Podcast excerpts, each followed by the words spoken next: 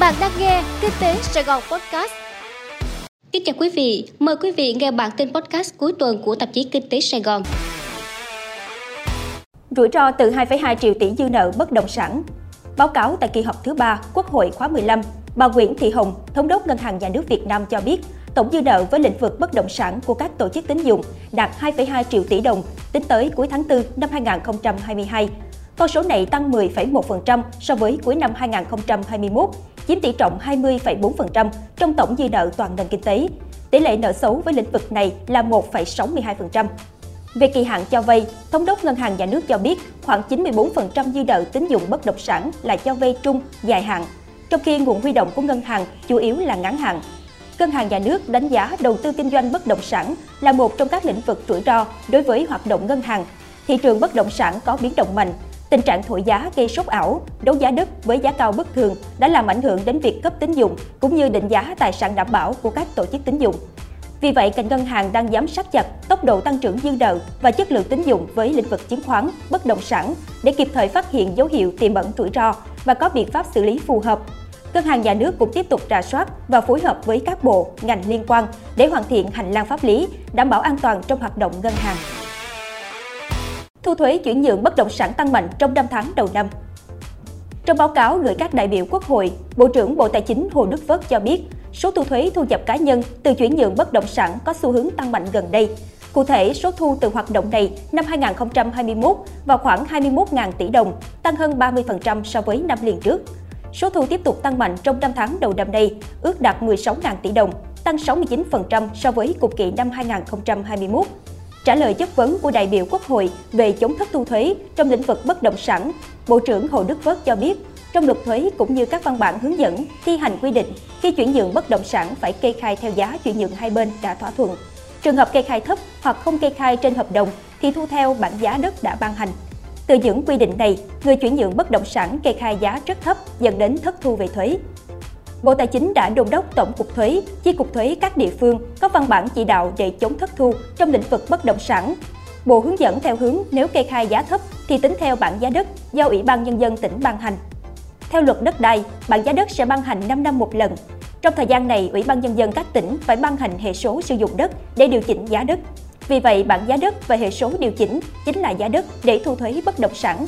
Điều này không sai pháp luật, hoàn toàn đúng pháp luật và đúng với Nghị định 14 về phương pháp hệ số xác định đúng thời điểm. Cũng trong báo cáo trước Quốc hội, Bộ Tài chính cho biết cơ quan quản lý đã thu trung bình hơn 1.100 tỷ đồng tiền thuế mỗi năm với hàng hóa, dịch vụ xuyên biên giới đang thực hiện nộp thuế qua các tổ chức tại Việt Nam từ năm 2018 đến hết tháng 4 năm 2022. Cũng trong giai đoạn này, Facebook đã nộp 1.960 tỷ đồng, Google nộp 1.900 tỷ đồng và Microsoft nộp 651 tỷ đồng. Cựu Bộ trưởng Y tế Nguyễn Thanh Long và cựu Chủ tịch Hà Nội Chu Ngọc Anh bị bắt. Ngày 7 tháng 6, Cơ quan Cảnh sát điều tra C03 Bộ Công an đã ra quyết định khởi tố bị can, lệnh bắt tạm giam ông Nguyễn Thanh Long, cựu Bộ trưởng Bộ Y tế và ông Chu Ngọc Anh, cựu Chủ tịch Ủy ban Nhân dân thành phố Hà Nội để điều tra vai trò liên quan đến vụ Việt Á. Ông Chu Ngọc Anh bị khởi tố về tội vi phạm quy định về quản lý, sử dụng tài sản nhà nước, gây thất thoát, lãng phí, theo Điều 219 Bộ Luật Hình sự.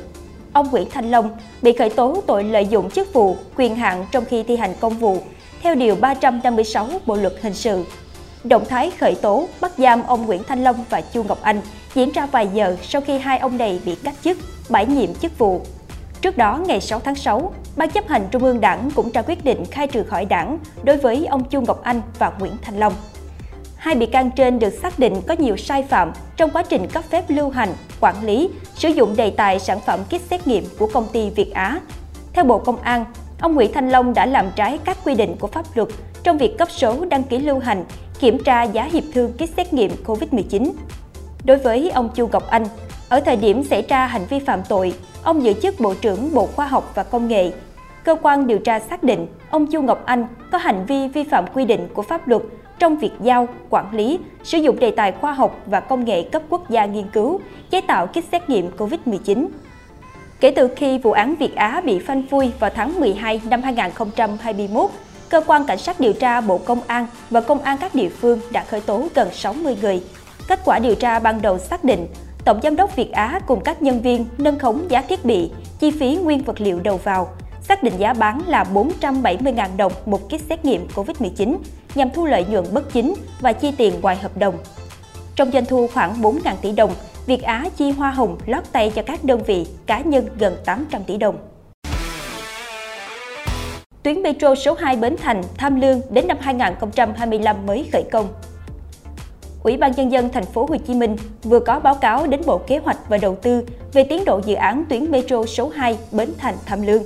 Theo đó, hợp đồng tư vấn IC được ký kết từ năm 2012 giữa Ban Quản lý Đường sắt Đô thị và liên danh tư vấn Metro Team Line 2. Tư vấn IC thực hiện với hai giai đoạn. Giai đoạn A với nhiệm vụ chính là lập thiết kế, dự toán gói thầu, lập hồ sơ mời thầu, hỗ trợ đàm phán hợp đồng các gói thầu xây dựng và thiết bị chính của dự án. Giai đoạn B với nhiệm vụ chính là giám sát thi công xây dựng. Tuy nhiên, quá trình đàm phán kéo dài từ cuối năm 2019 đến đầu năm 2021 vẫn không đạt được sự thống nhất do tư vấn IC đưa ra các yêu cầu không phù hợp với điều kiện hợp đồng đã ký kết. Đến cuối tháng 5 năm 2021, Ủy ban nhân dân thành phố Hồ Chí Minh đã có chỉ đạo chấp thuận chủ trương chấm dứt đàm phán phụ lục hợp đồng số 13 và kết thúc hợp đồng tư vấn IC. Chính vì vậy, Ủy ban nhân dân thành phố Hồ Chí Minh cho rằng việc kết thúc hợp đồng tư vấn IC sẽ gây chậm trễ thêm đối với tiến độ dự án. Dự kiến đến năm 2025, dự án mới được khởi công. Ngày 6 tháng 6, Bộ trưởng Bộ Kế hoạch và Đầu tư Nguyễn Chí Dũng cũng đã trình bày trước Quốc hội tờ trình về chủ trương đầu tư đường vành đai 3 thành phố Hồ Chí Minh. Dự án đường vành đai 3 thành phố Hồ Chí Minh có tổng chiều dài toàn tuyến hơn 76 km, đi qua các địa phận thành phố Hồ Chí Minh, Đồng Nai, Bình Dương và Long An. Tổng mức đầu tư giai đoạn 1 của dự án khoảng 75,3 nghìn tỷ đồng. Dự án đường vành đai này có vai trò liên kết vùng, thúc đẩy phát triển đô thị hóa, giúp mở rộng không gian phát triển, kéo giảm mật độ dân cư, khu đô thị thành phố Hồ Chí Minh, cơ bản hoàn thành trong giai đoạn 2021-2025. Thành phố Hồ Chí Minh số hóa hồ sơ hộ tịch từ ngày 15 tháng 6. Chiều ngày 6 tháng 6, Sở Thông tin và Truyền thông phối hợp Sở Tư pháp Thành phố Hồ Chí Minh tổ chức hội nghị trực tuyến triển khai thí điểm khai thác sử dụng dữ liệu số hóa sổ hộ tịch Thành phố Hồ Chí Minh cho Ủy ban nhân dân, quận huyện, thành phố Thủ Đức, Ủy ban nhân dân phường xã, thị trấn trên địa bàn.